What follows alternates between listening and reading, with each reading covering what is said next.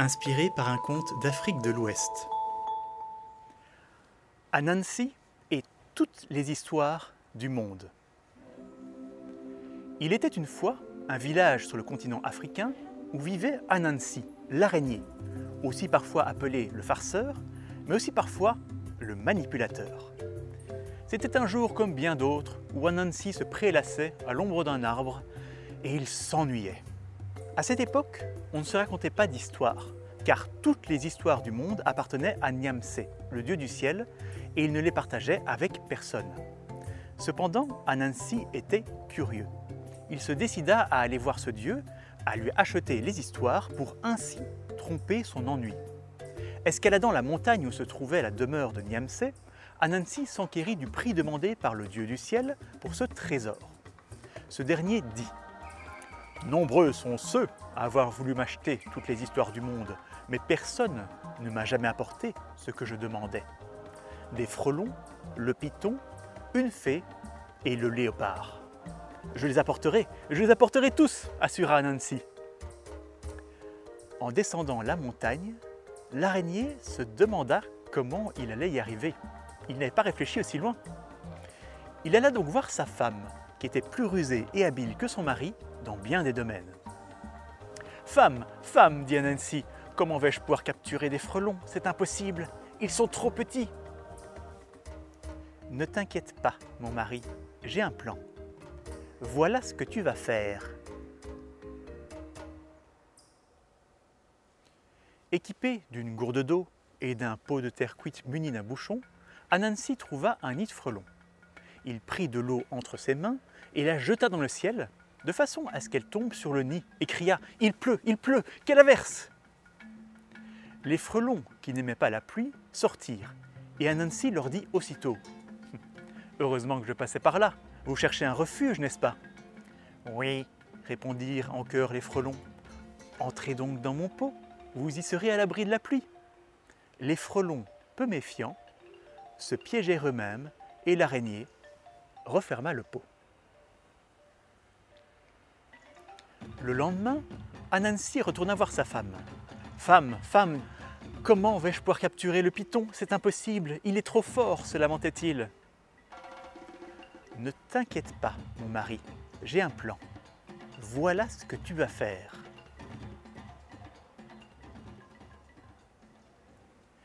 Tirant un long tronc d'arbre derrière lui, Anansi passa à côté du python en maugréant.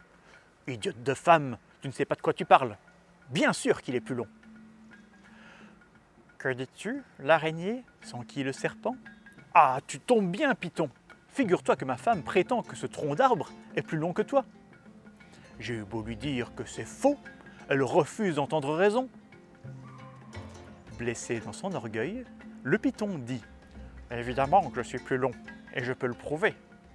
Il s'allongea alors à côté du tronc d'arbre et étendit son corps autant qu'il le put. Alors, qui est le plus long? Je ne vois pas bien, dit Anansi, tu n'es pas tout à fait droit. Laisse-moi accrocher ta queue au tronc avec cette corde et tends bien ton corps. C'est ce qu'il fit, et le python demanda Alors, qui est le plus long? Je ne vois pas bien, répondit Anansi, tu n'es toujours pas tout à fait droit. Laisse-moi accrocher ta tête à l'autre bout du tronc. Ainsi tu seras parfaitement parallèle et on verra qui est le plus grand. Une fois sa tête et sa queue attachées, le python était piégé et Anansi les emporta sur son épaule, lui et le tronc. Le troisième jour, Anansi retourna voir sa femme. Femme, femme, dit Anansi, comment vais-je pouvoir capturer une fée? C'est impossible, elles sont trop discrètes. Ne t'inquiète pas, mon mari, j'ai un plan. Voilà ce que tu vas faire.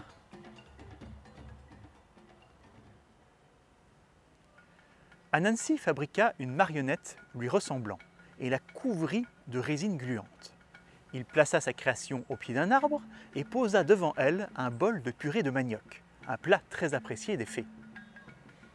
Caché dans les branches, il attendit et attendit jusqu'à s'endormir.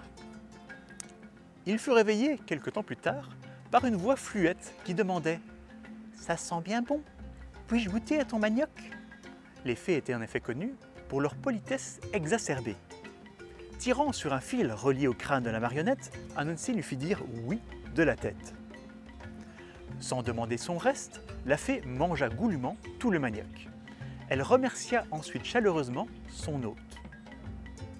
Ne recevant aucune réponse de la marionnette, elle s'en trouva offusquée et répéta Et j'ai dit que je te remercie. La moindre des politesses, ce serait de me répondre plutôt que de m'ignorer.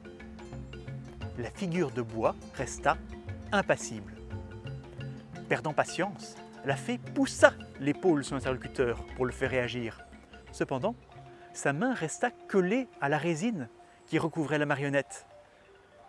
Anansi n'eut alors aucune difficulté pour capturer la petite créature. Le quatrième jour, Anansi retourna voir sa femme. Femme, femme, dit Anansi, comment vais-je pouvoir capturer le léopard? C'est impossible. Je sais que tu as trouvé une solution pour tous les autres, mais cette fois, il est bien trop rapide. Ne t'inquiète pas, mon mari. Il est rapide, mais il n'est pas très malin. J'ai un plan. Voilà ce que tu vas faire.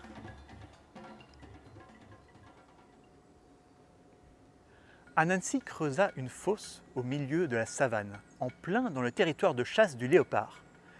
Il rendit ce piège invisible en le recouvrant de branches et de feuilles, et partit.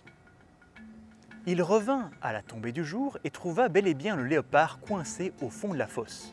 Le plus dur était cependant de l'attacher sans se faire dévorer, d'autant plus que le fauve était dans une colère noire. Oh mon ami, dit Nancy, quel malheur que tu sois tombé dans ce piège. Je l'ai placé pour attraper une gazelle. Sors-moi de là immédiatement, araignée, ou je t'arrache ta tête, rugit le léopard. Tout de suite, accroche-toi à ces bâtons et je vais te remonter. Anansi tendit deux longs bâtons. Cependant, il avait au préalable recouvert le bout de ceux-ci de résine collante, laissant juste assez de place pour ses propres mains. Tombant dans le panneau, le léopard colla ses quatre pattes sur la résine et se retrouva incapable de se débattre. Anansi grimpa la montagne et retourna à l'antre du dieu du ciel. Comme promis, voici des frelons, le python, une fée et le léopard. Je te les offre en échange de toutes les histoires du monde. Très bien, un marché est un marché, répondit Niamsé. Il donna alors à l'araignée un pot de terre cuite fermé qui contenait ses trésors d'imagination. Sautant de joie, Anansi descendit à toute vitesse la montagne escarpée. J'ai hâte de découvrir ces histoires et de les raconter à ma femme, se dit-il. Cependant, dans son empressement, il trébucha. Le pot sauta de ses mains et se fracassa sur une pierre. Ainsi, toutes les histoires du monde s'envolèrent et s'éparpillèrent à travers le globe, permettant à l'humanité de les découvrir et me permettant aujourd'hui de vous raconter cette histoire.